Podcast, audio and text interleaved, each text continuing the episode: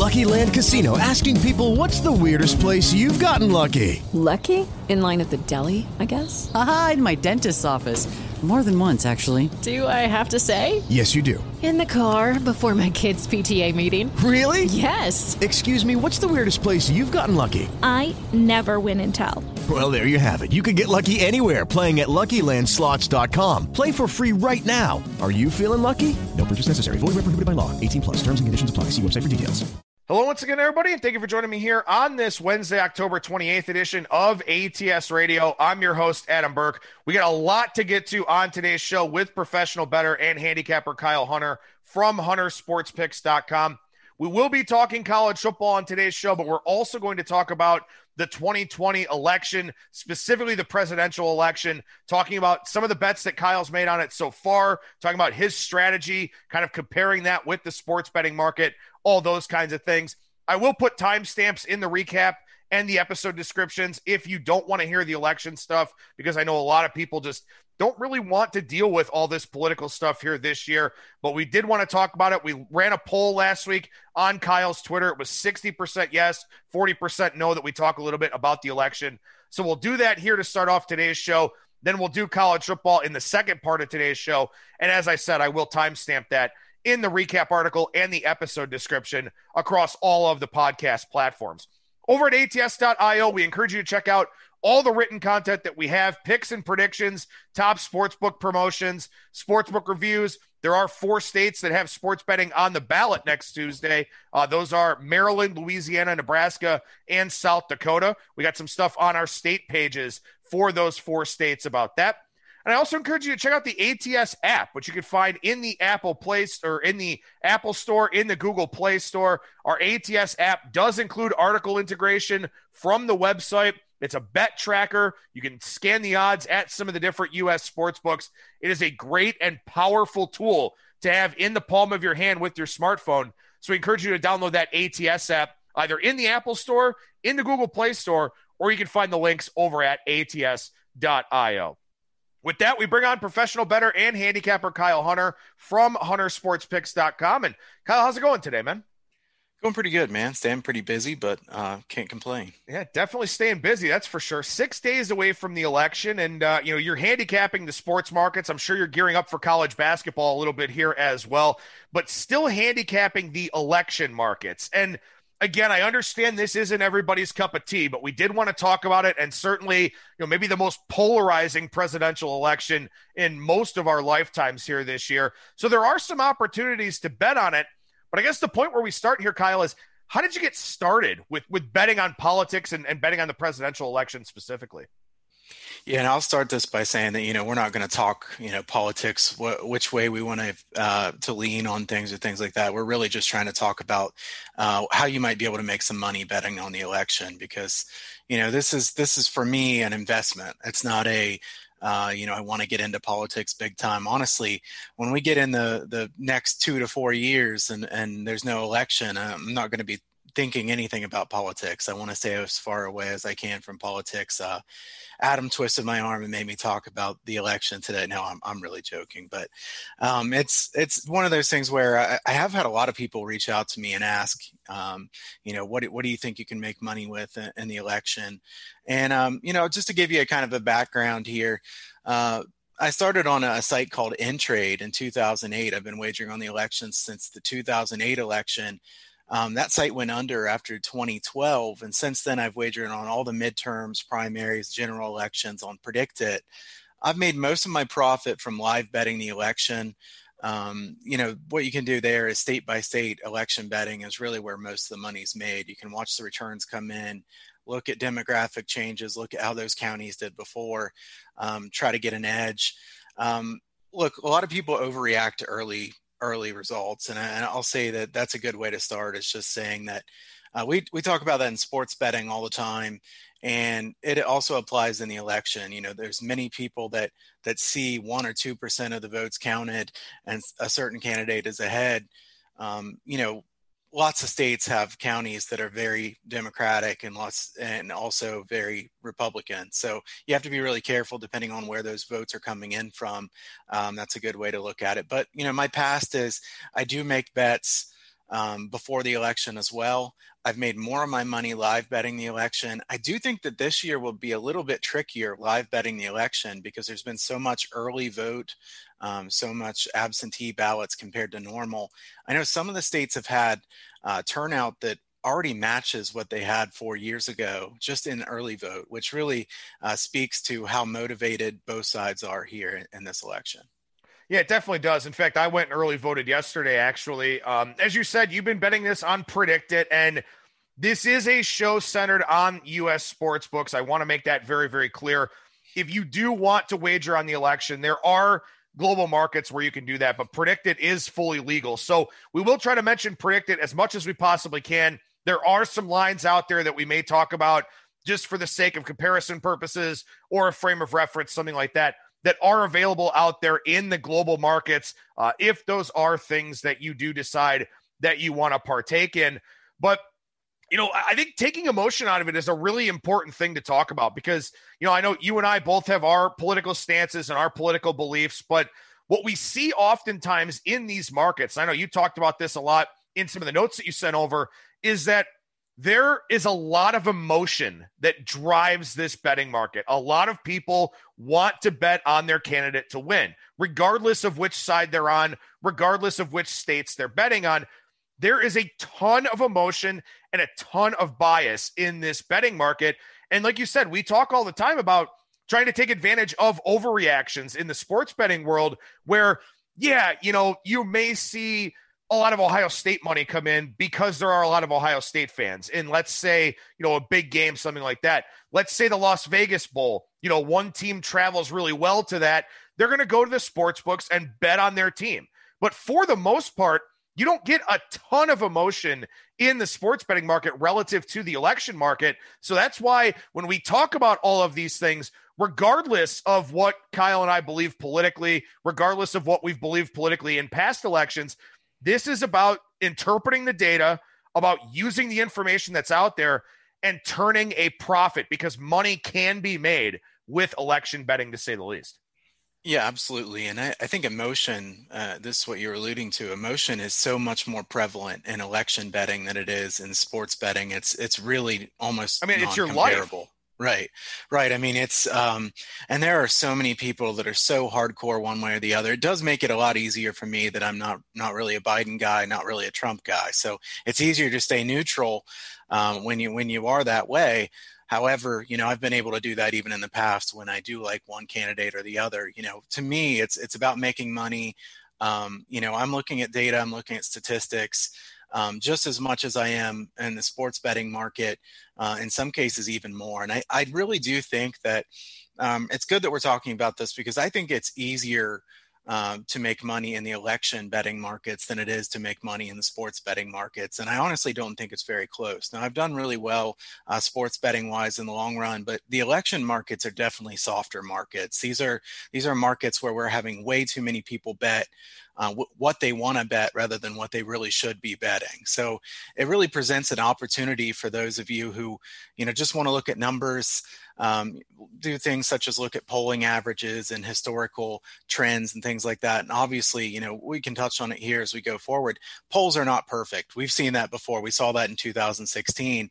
At the same time, polls are important. You know, if you don't want to look at polls at all, you're probably not going to do very well in this because, you know, you only have so many data points to look at currently, and a lot can change in 4 years. So that's something where you need to just make sure that you look at a lot of the numbers that you have available to you and do as much as you can to be prepared for it. Like I said, you can either live bet it, like is where I've made most of my money, or you can, you know, take positions before things start. You know, Predict It's a great place to do that. There's several great money-making opportunities on there. There are also markets out there globally that you can get some pretty good numbers at as well. So I think we can talk a little bit about both.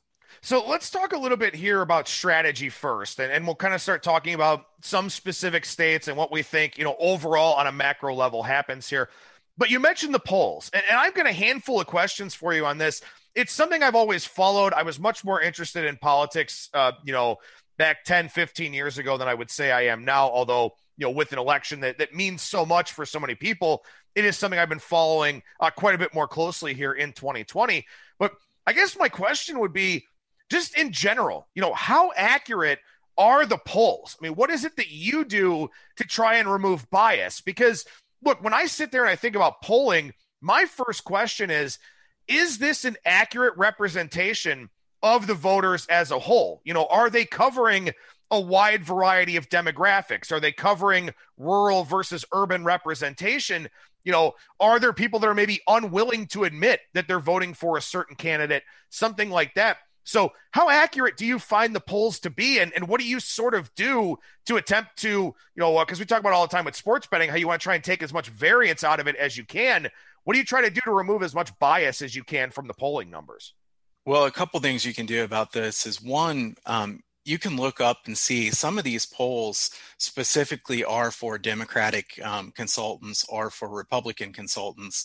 And obviously, if you're releasing this and you're a Republican firm or you're a Democratic firm, you don't want to put out a poll that looks really bad for your candidate. So you can find ones like that. I know that if you go to FiveThirtyEight, I know that Nate Silver was blasted quite a bit for how he did last election, but he does a pretty good job of breaking down which polls lean toward Republicans and which polls lean toward Democrats. There are some polls that are clearly much better than others. I know that the New York Times has had some good polls, and I know that a lot of people think it leans Democratic. Their polls have been very good. They're rated very well. Fox News the same way. Fox News, I know, leans Republican. Their polls have been very good. They've been very fair on those. So those are a couple polls that you want to weight more than some of the others. The other thing I think you should do is if you want to be really serious and bet a lot of money on this, you should look at the demographics of what the poll has. You know, you can actually look and see each state, you know, what percentage of people in that state are white, what percentage of people in that state are African-American, Asian-American, things like that. You can look at men, women. Sometimes the polling people have weighted it too strongly toward one thing or another. And if those are going to vote more Democratic or more Republican on average, then you kind of have to almost unskew the polls a little bit. So I think that's another good way to do it. Now, another thing that I kind of wondered about here, and, you know, again, we could go into a lot of, you know, things with what happened with 2016, and we will do that as we, you know, compare sort of 2016 to 2020, because I think a lot of people are wondering if things kind of play out the same way. But, you know, some things that I started looking up here today, for example, the state of Texas has gone Republican every election since 1976. Oklahoma and Kansas, Republican every year since 1964. Mississippi, Republican every year since 1976. California, Democrat every year since 92. The New England states are almost exclusively Democrat across the board, as we know. Washington, D.C., Democrat every election since 1964. Illinois, the last 8 since 1988, they've gone Democrat. Minnesota's Democrat every year since 1976. New York, Democrat every year since 1984. So, do you just sort of expect these things to continue and go ahead and, you know, lay some bigger prices for, you know, say Democrats to win Illinois, Democrats to win Minnesota, Republican to win Texas? Do you just, you know, lay some big numbers and take things that, you know, look like they're near locks? Yeah, there are a couple of those that I think are trending in a different direction. Texas is going to be a lot closer than it has been in the past. It's been well noted to be strongly Republican in the past. There are some very Democratic counties now, such as Travis County, where Austin is, that, you know, the voting there so far, the early vote has really come in very heavily. You would think that would help Biden here this year. Travis County already has more votes than what they had in the election in 2016, just from early voting. So we haven't even gotten to election day and they're already at more votes. I think that's going to be a much closer state. I do think, though, in general, when betting the election, you know, I always talk about there are no locks in sports betting. There are some locks or damn near locks in elections. And there are some this year that are definitely locks, and there are some that are close to it that I think are priced much too low. I mean, maybe we can get into specifics here in a little bit, but I think that you have to be willing to lay a price when you bet elections. I'm not willing to lay a money line minus 1,000 or minus 700 in something like college football or college basketball. It's never going to happen. In the elections, I am. I definitely will. If it's priced at minus 750 and it should be priced at minus 2,000, it's still a value bet, you know, and we've talked about that before, that it's not just what the price is that you should just exclude it if it's over minus 200 or something. It's what the price of it should be. So if the implied percentage is 88% and you think the chance of it winning is 99%, it's a good bet. You should bet it. I think that's really, really important in elections betting, because the reason that is the case is they can only put a number so high because people who are on that side of the candidate that's going to lose in that want to say, well, I'm going to take a long shot bet on my candidate to win this state. And what they're really doing is they're just throwing away money. So you got to want to make sure that if you take those underdog bets, you be careful about how big of an underdog you're taking, because we can tell what state is going to vote for what candidate in most of these. There's a few battleground states. A lot of them are easily predictable.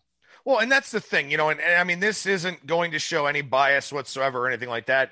Biden will win California. It doesn't really matter what the price is on a state like California. Biden will win California. Biden will win New York State. And that's the thing. You know, if you are willing to lay some of the max limits that are out there, or at least something that's, you know, worth your while, that's essentially free money. I mean, there's no such thing as free money in sports betting. We've seen, you know, 40-point favorites get upset in college football, 35-point favorites, stuff like that. We've seen 25-point favorites get picked off in college basketball. Those things happen. In the election markets, those things don't happen. No, it's not going to happen. And you could say definitely Biden's going to win California. Biden's going to win New York. Trump's going to win West Virginia. Trump's going to win Alabama, states like that.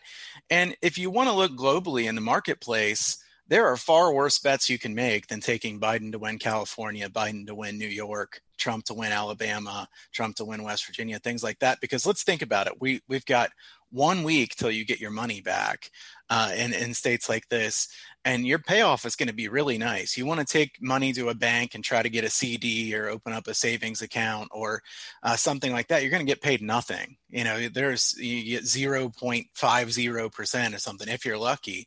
So if you want a sure bet, which those are sure bets, it's really a great way to look at it. I mean, it's a really quick return at this point. I wouldn't want to delay that price 6 months ago, because then your money's just tied up. But now when you're 6 days until the election, I think it makes a big difference. And I do think that there can really be some good value on ones like that, like I said, because there's only so high that they can put the price, because there's always going to be people on the other side that say, I want to take a long shot, when they really shouldn't be doing that. So is that just sort of your approach? I mean, do you take a very risk-averse approach to this then? So on the pre-election positions, fairly risk averse. My bigger risks are on election night when I'm taking the live betting. You know, the pre-election positions for me, I want to be fairly risk averse, and I want to be like, what are some of them you've played already? I guess I would say. Yeah. So margin of error on these, obviously there's margin of error on polls, but if the poll, the lowest poll is showing a candidate up by 20 and the highest poll is showing them up by 35, they're going to win that state. So some of the positions I've taken here already in states like this are, I have taken New Mexico to go Biden, Democratic. You can get that at minus 750. That implied odds about 88% All the major models have this one about 99% for Biden. So this is not 100% Biden, but I think this would be an absolute stunner. It'd probably be the biggest upset we've seen at all here in the last, 20 years in elections if Biden lost New Mexico. So I think that's a really good bet at minus 750. Like I said, I know that's laying quite a bit. On the other, also on that side, as far as Democrats to win, California, you can get minus 1,500 to minus 2,000 at several major books. I know that's a big price, but this is the biggest lock we're ever going to give out. Not lock, biggest lock we'll ever give out on ATS Radio. I never use the word lock. I don't like to say that at all. Like I said, this is something, though, that really is a lock. It's not going to lose. New York, the same way. I bet it. I bet California for a small amount. I also bet New Jersey minus 1,600. Some others that I took on Predict It, Trump to win West Virginia a while back. That price has really gotten out of the way. So, I mean, out of control. It's, you know, I got about 85 cents on the dollar. Now it's about 95 cents. I wouldn't take it at 95 cents because you also have to remember something that I want to point out. Predict It has a lot more fees. So they take a percentage of what you earn. And then at the end, when you take out your money, they take 5% of it. So you want to remember that if the price is similar at a major sports book that it is on Predict It, you want to bet it on the sports book because they're not going to have the same fees that you have on Predict It. So that's important too. The other one that I bet, which I bet some at a book and also on Predict It pretty heavily, is Biden to win Michigan. I don't think Michigan's going to go to Trump again. I think there's quite a few things that went Trump's way before. Turnout was really poor for Clinton. Some of the areas around Detroit that are heavily Democratic, you can see that the votes that she got were very much lower numbers than what Obama got before in both elections. I don't think that's going to happen again. I think that a lot of people are motivated because, you know, it's anybody but Trump vote there. So I think Michigan to go Democratic is a good one as well. And that one's one where you're going to be laying, you know, if you take it on Predict It, it's a lot cheaper than if you take it at the sports book. You can get 65 cents on the dollar. I think this one should probably be 85 or 90 cents. So I think that's a really good price there. Well, and when we think about Michigan, look, Michigan had gone Democratic 6 straight times before going to Trump last year, 16 electoral votes there in Michigan. The other battleground states, the ones that people are very interested in, obviously Florida, a big state to get, 29 electoral votes. They went Obama twice, then they went back to Trump in the last election. We'll see what they wind up doing here in this one. Pennsylvania could very well be the one that decides the election. 20 electoral votes there. They went 6 straight times Democrat before going Trump in 2016. Wisconsin was 7 straight for Democrats before going Trump in 2016. Michigan, as I mentioned already, 6 straight. North Carolina has only gone Democrat once since 1976. That was the first time with Obama in 2008. Biden is leading the most recent polls I saw out of North Carolina. 6 of the previous 7 in Iowa were Democrats, Bush in 2004, and then Trump in 2016. And Georgia, last 6 have been Republican. Clinton in 92, the last one to win Georgia, could be a state that Trump loses here. I think that kind of speaks to what you just said. I think a lot of people have adopted this anybody but Trump mentality for 2020. I think a lot of people had the anybody but Hillary mentality, in 2016. You know, so I think that really the 2016 election and this current election, it's sort of anybody but.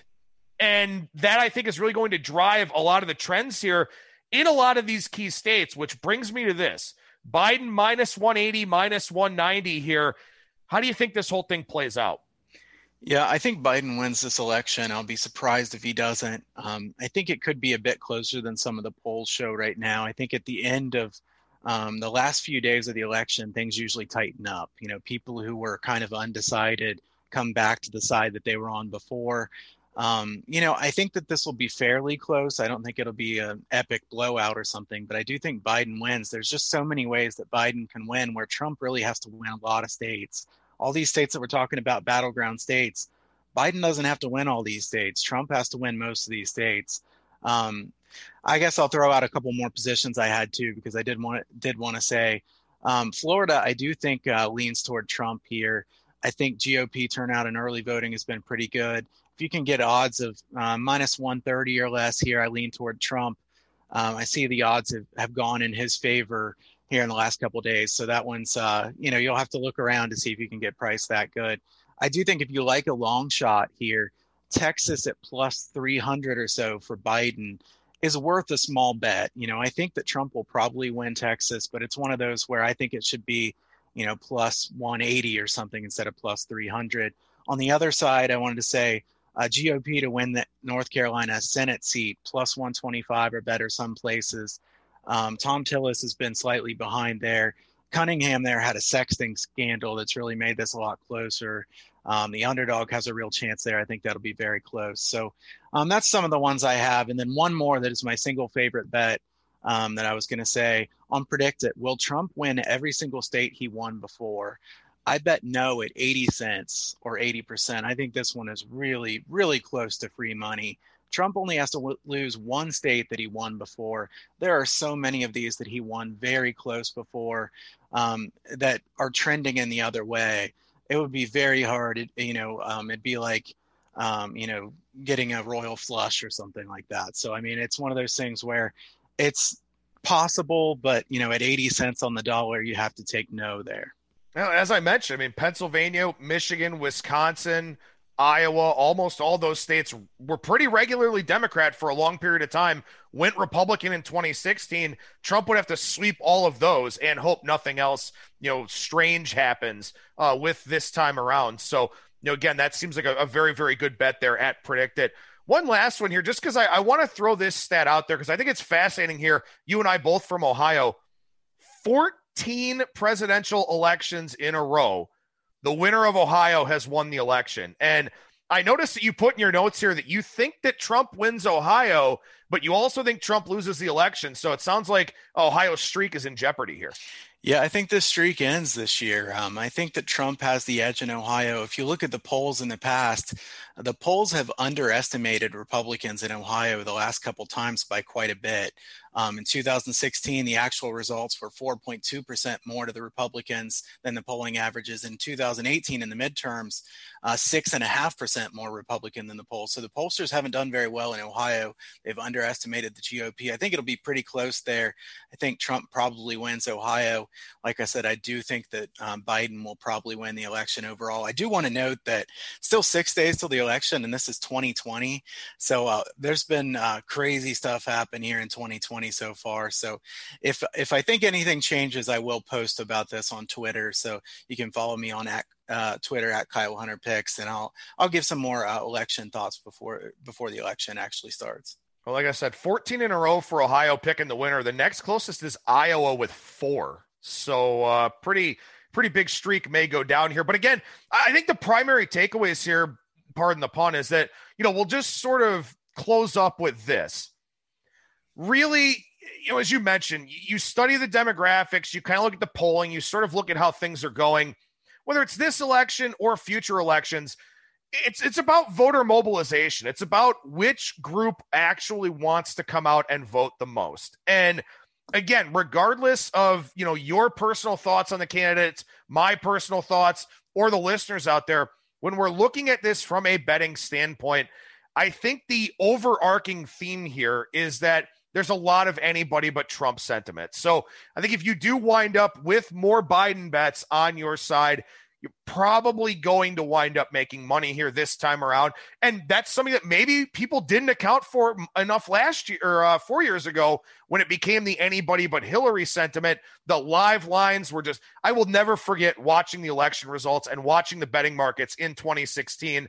I don't know if 2020 goes the same way, but what I do know is that everybody kind of underestimated this anybody but Hillary sentiment. I don't think the anybody but Trump sentiment is being underestimated this year. I agree. And I think that if you do want to live bet it, there are going to be some sports books that allow for live betting too. Actually, so I should say, go ahead and mention that because you brought up a really good point in your notes that I don't think we got to real quickly, talking about some of the states and the early returns and the timeframes in which the ballots are actually counted. Yeah, I think this is one of the best ways to make money when it comes to live betting. If you can live bet states, first of all, you take advantage of overreactions, like we already said. The second one is some states count votes in certain areas quicker than they do in another. Virginia is a great example of this. This is one I've made money on several elections in a row. Virginia counts ballots in those western and rural regions of the state a lot quicker than Democratic urban areas near Washington, D.C. That led people to think that maybe in 2008, McCain was going to beat Obama. He didn't, and it honestly wasn't very close. The same thing happened in 2012 with Romney and Obama. I was able to buy low on Obama both times live, won a really good amount of money there. So that's a really good example of one. Another thing that I think you should do if you are going to live bet, especially if you're betting states, look and see county to county full election results to make sure that, it's looking similar to last time or how different it's looking. Pennsylvania was a great example of that last time where you had Erie County in Northwest Pennsylvania. Obama won at 57-41 in 2012. Then Trump won at 48-46. The next time I remember seeing that, and that was one of the earlier ones counted, and everybody just kept thinking, Trump's going to lose Pennsylvania because the polls said he was going to lose Pennsylvania. And you start seeing the actual results come in and you look at what it was before. You can look at a site called U.S. Election Atlas. It's a great site that I use a lot. If you start seeing the actual results come in, you stop worrying as much about the polls because these are actual votes, a lot bigger sample size. And you see counties coming in way more Republican or way more Democratic than what they were 4 years ago. That's really a buy sign for live betting. So that's a great example too. I think that there is real money to be made in live betting. You do have to be really careful because these things swing really fast. You think a sports game swings really fast. You watch these live betting of the election and you'll see some massive swings. Well, again, I think there are a lot of opportunities out there. And as you told me, you went to bed at 9 or 10 a.m. the morning after Election Day in 2016. So I know you're strapped in for a long night here next Tuesday. Absolutely. Next Tuesday, it's going to be about 6 p.m. on Tuesday night to about 9 a.m.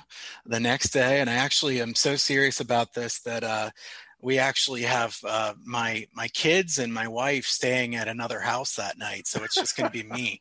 So that night alone, I probably won't be on Twitter or out and about being able to be seen. I'm going to be in my little election bunker trying to make money. Well, and speaking of that, we probably will alter the time frame a little bit next week. I'll still probably release the show on Wednesday morning, but we may record on Tuesday afternoon for Wednesday morning next week with Kyle for our edition here of ATS Radio. And again, I think the big takeaway here for everybody is that there's money to be made here. Again, take the emotion out of it. Look at what's actually happening. Look at some of those early returns. Understand the areas in which they're coming from. And there definitely are some opportunities to cash some very nice tickets, whether it's an emotional hedge for you or just a good opportunity to make money when it comes to the election. With that, we'll transition here with about 30 minutes left on today's show. I know we both have something to get to here, so we got to wrap up around 1:30 with the recording here. But transitioning over to the college football side, and this is probably why most people tune in for the show today. We want to touch on a lot of different things here. We'll do a couple of highlight video games. We'll do some regression stats. We'll do some other notes and box score things, stuff like that. I covered a lot of this ground on Monday, but Kyle, what are some of the things that kind of stood out for you from last week in college football? So, as much as I like talking about the election, I do love sports better. So I'm just going to say that I like switching over here to college football. I think last weekend was a really fun weekend of college football. There were a lot of really close games. Obviously, the Penn State-Indiana game is the one that really jumps out. And I imagine you already said this. You can correct me if I'm wrong, but Penn State and Indiana was one of the most misleading box scores you'll ever see in your life. So Penn State, I think, had time of possession of, 40 minutes or 41 minutes or something like that. Had a yards per play edge of, 5-point-something to 3.3, I believe it was. I don't have it right in front of me, but I know that Penn State should have won that game. They had a ton of penalties, 10 penalties, I believe they had to 3 or 4. Penn State really should have won that game on multiple levels. And, as a guy who's not really a James Franklin fan, I thought it was kind of ironic that Franklin, didn't have his player go down when they could have won the game. Franklin has kind of been noted to be a guy that runs up the score in the past. And, maybe it was his fault. Maybe it wasn't his fault. And I know we could argue about whether the officials made the right call at the end of the game, but that's really for a different show. I don't know that that's really the best thing we can talk about here. What I do think it is important to talk about is Penn State should have won that game as far as the stats. Indiana, really nice win for them. I was happy for Indiana because they've been so close so many times. They've lost a lot of really close games. They finally got over the top. I thought that was one that really stood out for the weekend. There were some other nice wins as well. As far as, box scores that really stood out to me, another thing I wanted to say was Northwestern put up 537 yards of offense against Maryland. So is Maryland's defense that bad, or is Northwestern's offense actually that much better? I think Northwestern's offense is a lot better. I think Maryland's also really bad. So it's some of both, but Northwestern playing quicker. They actually ran 83 plays in that game, and they were playing slow at the end of that game, obviously winning by that much. So Northwestern's a different team this year. That one was one that really stood out to me. Boston College, who you correctly pointed out, had really been throwing the football consistently. And I remember last week, I believe we talked about it, that Halfley had even said, we can't keep throwing the football all the time. We've got to be able to run at some point. So last week, they go ahead and run the football 44 times and threw it only 21. Having said that, the competition they were playing against allowed them to run the football a lot easier than what they will in the future. So are they going to be able to keep doing that? I don't think they're going to get 6 yards per carry every single week. No, I don't think so either. And yeah, I mean, they had a couple of games. I think they threw it, upper 50s, low 60s, and Jerkovich was getting sacked 6-7 times a game. It was not the Boston College football that we come to expect. So we'll see if last week was just kind of a blip on the radar, or if it's something that they're going to look to continue to do here as we go forward. Did mention Penn State, 488 to 211 on the yardage in that game. One other one I will mention here before we get to the other ones that you've got, Kansas State. Man, we've talked about Kansas State special teams several times over on this show. They did have a pick six last week against Kansas. They also had 2 punt return touchdowns. They returned a punt to the Kansas 19. Kansas fumbled a punt return, so the Kansas State punt team got that one back. Maybe Kansas State's good. I don't know, but, man, their special teams have directly impacted several of their games here so far. Yeah, and Kansas State's a tough one to rate for me because – on one side, you could think that there may be a bit of a regression candidate in that their special teams have been so good. Can they keep being that good? Can they score that many times? Can they score on defense like they have been? However, Kansas State has done this a lot better in the past than most schools have to start with. So I'd be cautious about that. I will say Kansas State and West Virginia is a game that I'm kind of kicking myself I didn't play the under right at the beginning. That one's been bet down pretty hard. I think that's probably a good bet. Both of those defenses are better than most, and they play really slowly. So I think that one makes quite a bit of sense. A couple that I wanted to point out also, Hawaii had 53 rushing attempts against Fresno State, 323 yards, 6.1 yards per carry. Fresno State had 4 turnovers in that game. The thing that really stands out to me about that one is Hawaii is not the same team they've been in past years. Obviously, they have a new coach and Todd Graham. He wants to run more than he does throw. That's not usually what we've seen from Hawaii, so that's pretty important to note. Some others I wanted to say that just really stood out to me when I was looking at box scores. Louisville had 9.3 yards per play against Florida State. That was the offense from Louisville that we were expecting to see throughout the course of the season that really hadn't been that great. Georgia Southern only 3.7 yards per play against Coastal Carolina. Man, the Chanticleers just keep doing it. They're doing a tremendous job this year. Great coaching job. Utah State with only 2.9 yards per play against Boise State. I think Utah State's in a lot of trouble this year. We've seen the line move against them this week. I think that's also the right line move. They lost their quarterback from last year, obviously, in Jordan Love, and then Columbia was supposed to be their quarterback, and he jets to go to Texas Tech, and they really don't have another option. I don't think either one of us are really big fans of Gary Anderson either. No, not a big fan of Gary Anderson, not a big fan of Utah State. And another Mountain West team, UNLV, they had 2.91 yards per play. That line skyrocketed here this week against Nevada, who knocked off Wyoming last week. I liked Wyoming. You and I both had the over in that game. That came through, but Wyoming taking a little bit of money this week here against Hawaii on Friday night. So just wanted to mention that game because we do talk a lot about the weeknight games, but I don't think either one of us has that strong of an opinion on that one. And by the way, Coastal Carolina won that game, and their starting quarterback didn't play, Grayson McCall. And I believe I've seen this week on Twitter that Grayson McCall's not expected to play this week either. Coastal Carolina takes on Georgia State. That one's now 2.5. Total has come down quite a bit without McCall out there for the Chanticleers. So an interesting little injury update there. One other thing we'd like to take a look at here on the show, and this is by listener request, and we did this a lot last year. We do it for college basketball and college football. Talk about some regression metrics here, and you got quite a few of those to mention on today's show. Yeah, I'll try to go through these pretty quickly, but Notre Dame on offense due for some positive regression in the red zone. 26 trips into the red zone, only 18 scores. They've gone for it a few times and didn't get it down in the red zone. So 18 scores out of 26 trips in the red zone, 15 touchdowns, which is 57.7%. And that's 71st in the nation. So the Fighting Irish Probably going to start scoring some more points in the red zone. That's been a problem for them so far, but pretty good offense, a team that you would think would start scoring more points there. Marshall, this is a team that's not going to play very many more times this year, at least it appears. So, we've talked about them as a possible regression candidate. They've played the 81st toughest schedule in the country, according to Sagarin, so far this year. They're 33rd in yards per play. They fumbled 6 times and lost only 1, and they're converting 55.88% on third down. This is one of the best regression candidates I've seen.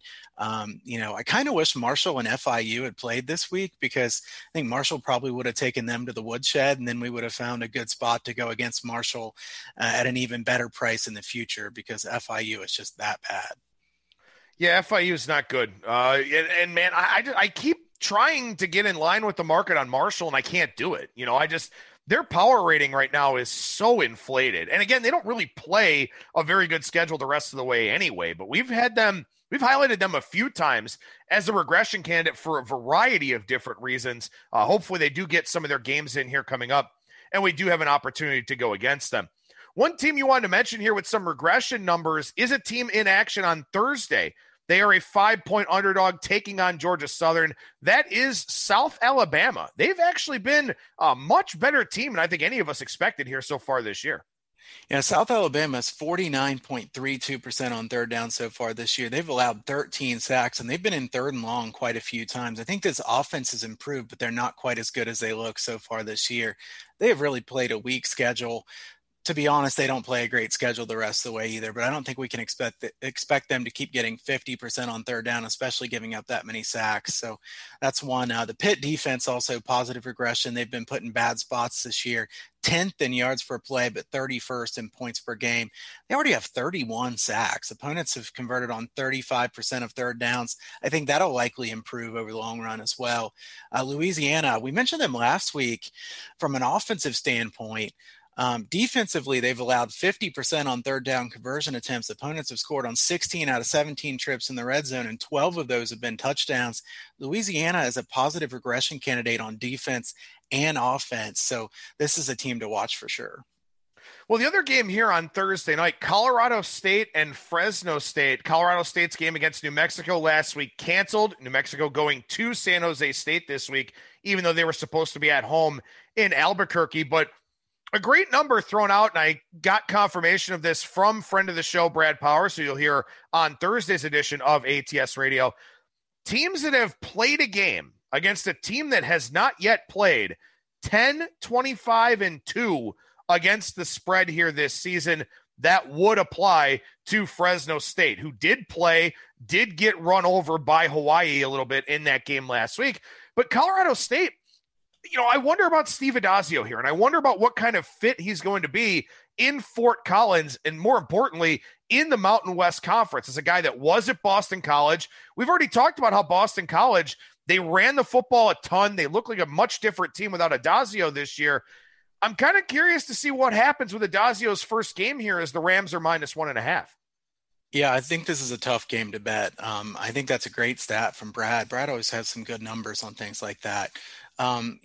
I think that Colorado State is an interesting team because offensively they do have some weapons. I mean, O'Brien's a pretty good quarterback. Are they going to let him throw it enough? He has good receivers. They don't have that good of a running game. Like you said, Adazio's usually been a guy that really wants to run the football. I don't think that's the best way for them to win this year. So I want to see the play calling from them. I'm going to be watching this game. I'm not going to bet this game. I want to see what they do. I think if they throw the football a lot, Colorado State could be a good over team. I don't think their defense is that good. If they want to play quickly and throw the football, I think they could be a good over team this year. Fresno State, I like the hire of their new head coach from Indiana. I really think that Fresno State is a team in the long term that could be a good team to bet on, but they look pretty rough so far this year. I'm not anxious to go and bet them either. So for me, this is one where I want to watch and find out something about the teams instead of bet on it. An interesting game on Friday that a lot of people would probably just consider a throwaway game, Minnesota and Maryland. And I mean, these are, two Big Ten teams playing on a Friday night. Minnesota not looking the part last week against Michigan. Maryland, as we talked about already, just got completely trucked by Northwestern, a new-look Northwestern team that, maybe they didn't really know how to prep too well for the Wildcats. But This number is 19.5, anywhere from 19.5 to 20.5 out there in the market, with Minnesota a road favorite coming off of just a ghastly performance, especially defensively. But, you know, I mean, obviously Maryland's not very good. So is there anything you can do with this game? If I had to bet this game, I'm going to bet the over here because both of these defenses were that bad. Minnesota really lost a lot on defense, and I had them marked as a team that I thought would be a good over team this year. I'll be honest, I didn't think they were going to have that high of a scoring game against Michigan. You know, I was really surprised at that. Michigan's offense looked really good against them, and I think we're going to find out pretty soon whether that was more about Minnesota's defense or more about Michigan's offense. Maybe I was a bit too low on Michigan, but you know, I don't think we're going to find out too much about them this week against Michigan State. I will say, you know, the Maryland team is not a team that I want to bet on. I don't trust Loxley. It's a team that I would want to bet against or stay away from. So, you know, I can't take a side on Maryland here. It would either be Minnesota or pass. At the same time, you know, Minnesota laying this kind of a number here on the road, I can't take Minnesota. So the only lean I have here is over. I think the Mountain West game is probably the most intriguing handicap of them all, with Hawaii and Wyoming. Wyoming quarterback Sean Chambers hurt on the third play of the game, done for the year with a fractured fibula. They lost him halfway through last season, and their running game was quite potent early on in the year. They had, I believe his name was Holiday, Xavier Holiday, and then also had, you know, Chambers, who's a dual threat type of guy. Then they had to go to Levi Williams, and, you know, things just kind of went off the rails a little bit from there. Williams wasn't bad in their first game against Nevada, but the defense just didn't hold up.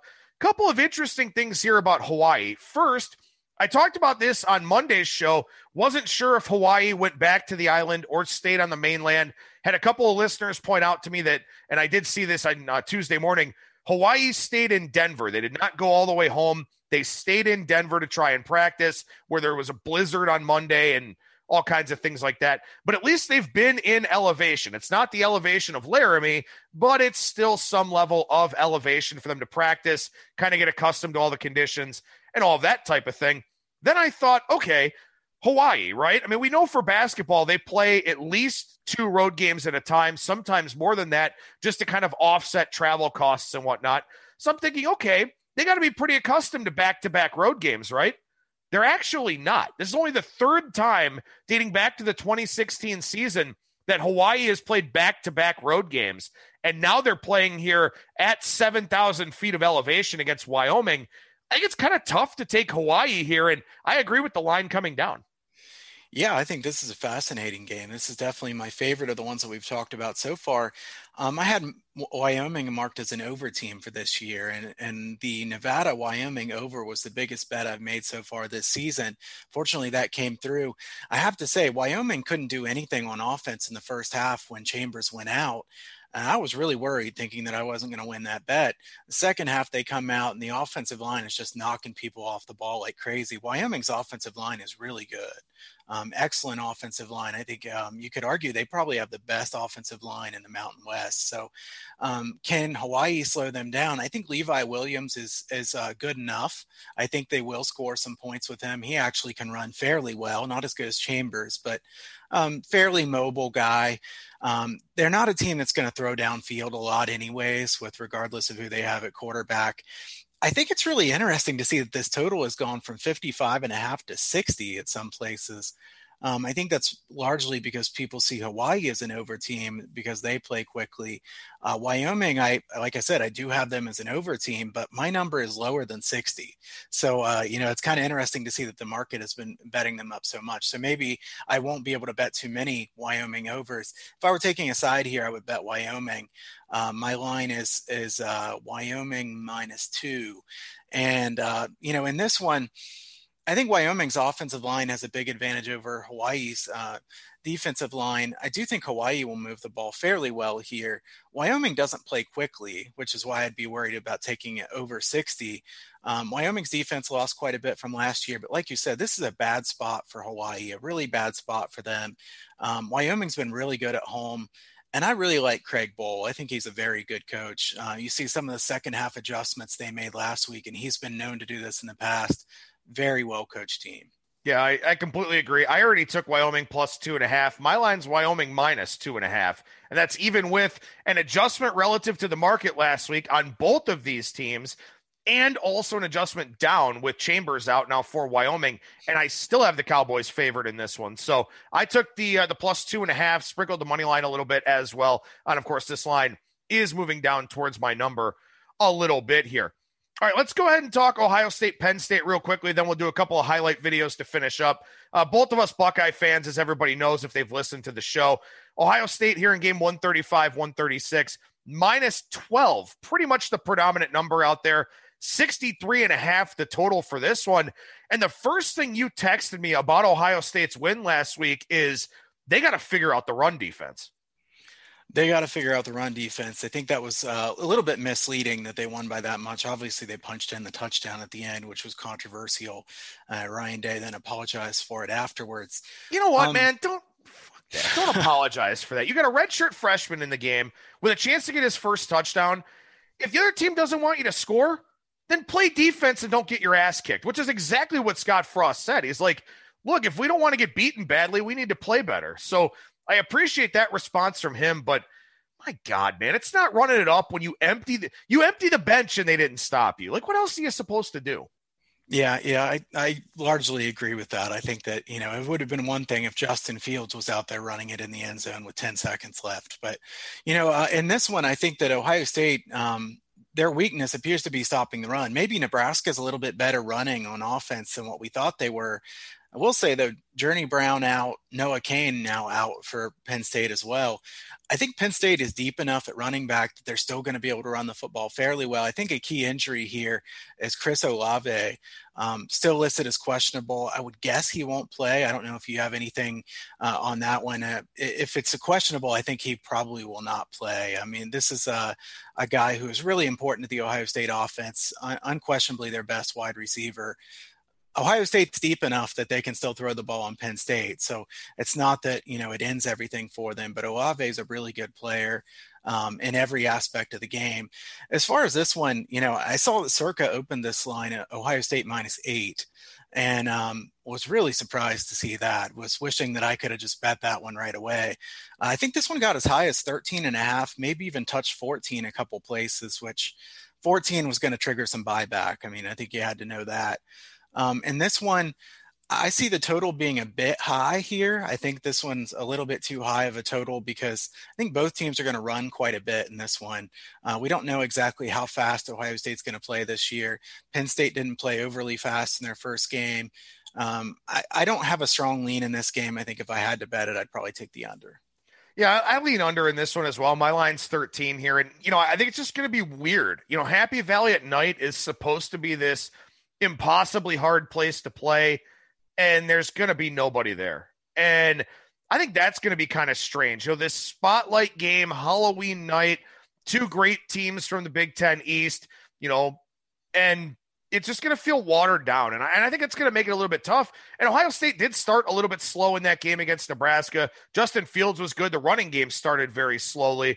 I think Ryan Day might use the first half to try and kind of figure some things out with his team and let the defense just kind of get better, show more of an effort, maybe a first half under kind of look in this one. But I do think the under would be the way to go here. All right, let's do a highlight video for game 137, 138, Memphis and Cincinnati. Cincinnati, 6.5 point favorite. Total has cratered on this game from 59 to 55, 55.5. Again, Cincinnati laying 6.5 here. What do you think about this one, Kyle? So don't remind me about the total in this one. I looked at this one on Monday. I really am disappointed with myself for not betting under 61.5. I know that Cincinnati games can't be totaled 61.5. Wasn't quick enough on the trigger on that one. That is my biggest regret from the openers on Monday. You know, as far as this game, I think there's a couple of interesting things here. Cincinnati is a really good team. I like Cincinnati. I think Fickle's a really good coach. Their offense is questionable. Their defense is really good. This is a Cincinnati defense that is excellent, best defense in the conference. Memphis, a good team offensively, not near as good defensively as Cincinnati is. I think it's really interesting to see the market absolutely hate Cincinnati last week and then have them favored by 7 at one point this week. It was such a big swing. I tended to think I was probably going to want to take Cincinnati in this game based on what the market was doing last week. And then they go and put a number that I can't bet Cincinnati here. I don't really want to bet Memphis either. So I don't have any strong take on the side in this game. I still kind of think the under is probably the right side, if anything, but you know, that line has really gone down so much that it's kind of hard at this point. You know, if it's 7, I lean toward Memphis. If it's 6 or 6.5, probably if I had to take one, I might take Cincinnati. That just shows you. And I will say that my number is lower than the current number. So I would be going against my number if I took Cincinnati, but I think Cincinnati is a team I'd like to bet on more than against here throughout the season. It's just really interesting to see the market taking two different sides here. Yeah, I'll stick my neck out a little bit on this one. I played Memphis plus 7 minus $1.20. I still like it at 6.5. May even sprinkle the money line a little bit here. Like you said, I mean, Cincinnati, the perception of Cincinnati, and we talked about this. We did a highlight video on that ill-fated game between Cincinnati and Tulsa, and that was one where I had it higher than the market with Cincinnati a bigger favorite. It opened 4.5. It went down to 3. I think it even showed 2.5 before the game actually wound up getting canceled. And I did make an adjustment to Cincinnati based on the market perception of this team.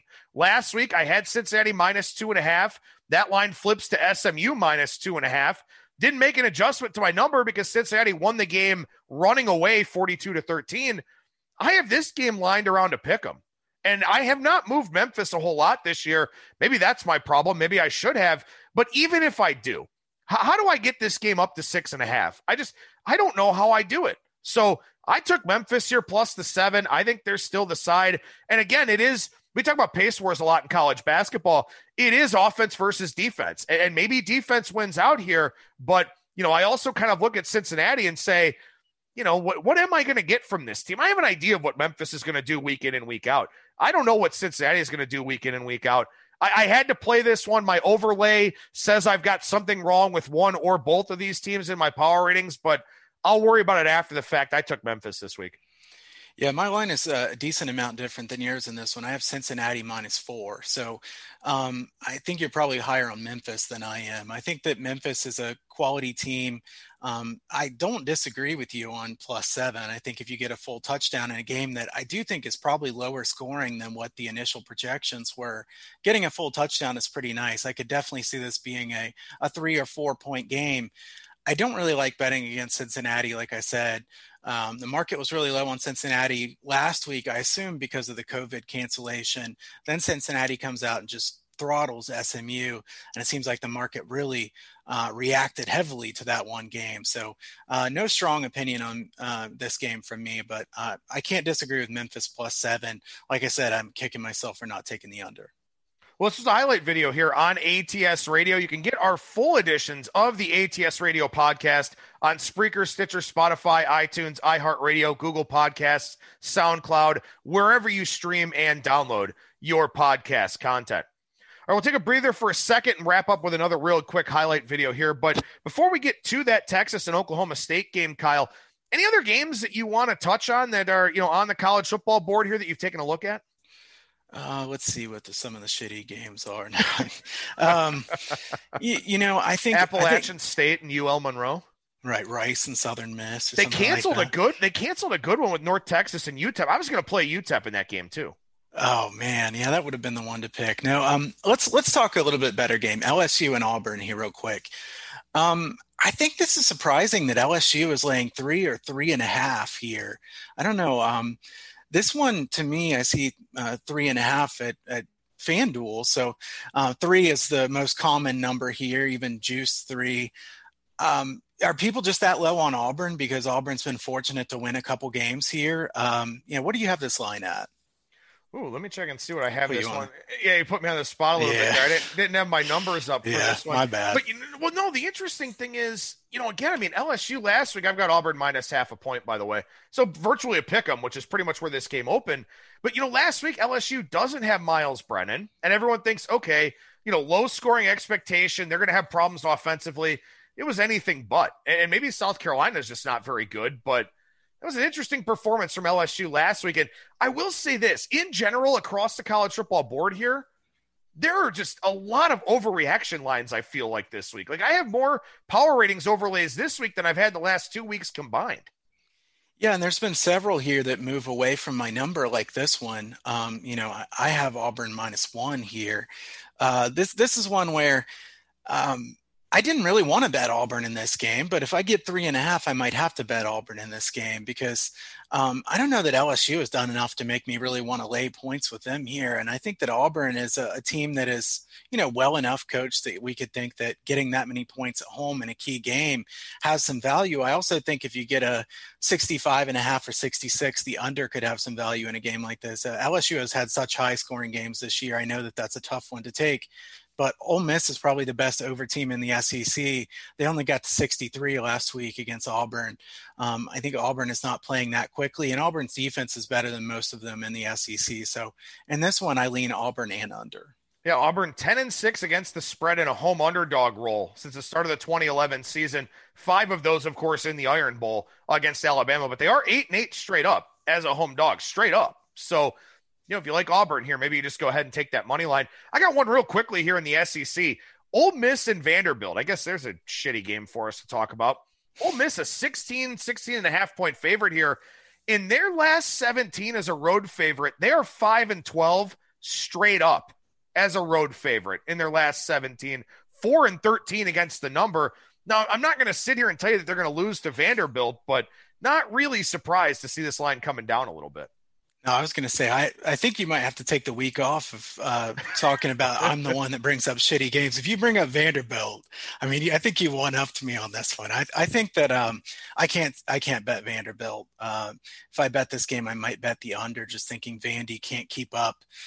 Kind of like, most Ole Miss games are going to be really high scoring. Maybe it can't be quite as high against Vanderbilt, but I don't like anything about this game very much. No, I don't blame you. All right, quickly, I promised one more highlight video here. We'll do that on game 163, 164, Texas, Oklahoma State. Oklahoma State, 3.5 point favorite, total 58.5. And much like our previous highlight video, I must have something wrong with the power rating of these two teams, but I'll be sticking my neck out here again on this game. What about you? What do you think about Texas and Oklahoma State? We might disagree on this one, which could be nice because usually we agree more than we disagree. I'm guessing you probably like Texas here. What I like best in this game, though, I will say first is the under. If you can get 59, I think the under is a good play. Oklahoma State much better on defense than they've been in the past. Now, I do think their defensive stats are a bit skewed because of who they played against so far this year, but their defense is much better. And Texas, with a much improved defensive coordinator, is clearly better on defense than they have been in the past. Texas's games, we talked about this earlier in the year, they were way higher scoring than they should have been. So we've been getting some inflated totals. Another big play of mine last week was Baylor and Texas under. That ended up cashing in. I think the under is a good play here. I like Oklahoma State a little bit if I have to take a side. And this one is not a power ratings play for me. This is just one that I have Oklahoma State -3 here. So it's not, I think it's a great value from a PR standpoint. This is one I like Mike Gundy. Not saying I don't like Tom Herman. I know everybody's going to say Tom Herman in the underdog role, and we're going to hear that a bunch this week. Oklahoma State, I think, is a really quality team with Spencer Sanders, a quarterback. They're a different team than when Illingsworth was in there. I think this is a team in Oklahoma State that is very backable with Spencer Sanders in there. Gundy's teams are about 60% ATS in about the last 12 or 14 years. So Gundy has been a really good guy to back. I know he hasn't won big games that much, although Texas has kind of struggled in bigger games as well. So I think that Oklahoma State, the key here is whether they can run or not. If you think Oklahoma State can run the football some, you probably like Oklahoma State in this game. If you think they can't, you probably like Texas because Oklahoma State, not really a very good passing team, but they can usually run the football. So I like the under here. I'm going to lean to Oklahoma State. I'll make it quick. I got Texas favored in this game in my power ratings. I think Texas is one of those teams where the perception of them is that they've just been so underwhelming for so many years now that people just look for any reason to start selling their stock, to start lowering them in their power ratings. I don't think the Oklahoma loss was really all that bad. And, they've had a few performances throughout the year that have been questionable, but I really like Sam Ehlinger at quarterback. This defense is dramatically better, as you mentioned already. They're creating a lot of turnovers. They're creating a lot of negative plays. They're doing a lot of the things you need to do in order to win football games. They just haven't gotten over the hump. And I think Oklahoma State is inflated right now because of who they've played, how they've looked in doing it. For me to make Oklahoma State a favorite here, I have to have them power rated as a top 15 team. And I just don't think that they are. So I like Texas here in this one. You like the under. Maybe we'll make a side bet here on Texas and Oklahoma State. But I think a good breakdown here with professional bettor and handicapper Kyle Hunter and myself, host Adam Burke, right here on ATS Radio. Make sure you get the full editions of ATS Radio on Spreaker, Stitcher, Spotify, iTunes, iHeartRadio, Google Podcasts, SoundCloud, wherever you stream and download your podcast content. With that, Kyle Hunter, professional bettor and handicapper over at huntersportspicks.com. What's going on over at the website right now, man? So I'm going to run a special this week for ATS Radio listeners, $299 for the rest of the year for college football, $499 for college football and NFL. I'm on a 20-8 run here. It's been a really nice couple weeks. You can reach out to me, Kyle at huntersportspicks.com by email, or you can reach me at Kyle Hunter Picks on Twitter and mention the ATS Radio special. Also sign up for the free picks newsletter over there at huntersportspicks.com.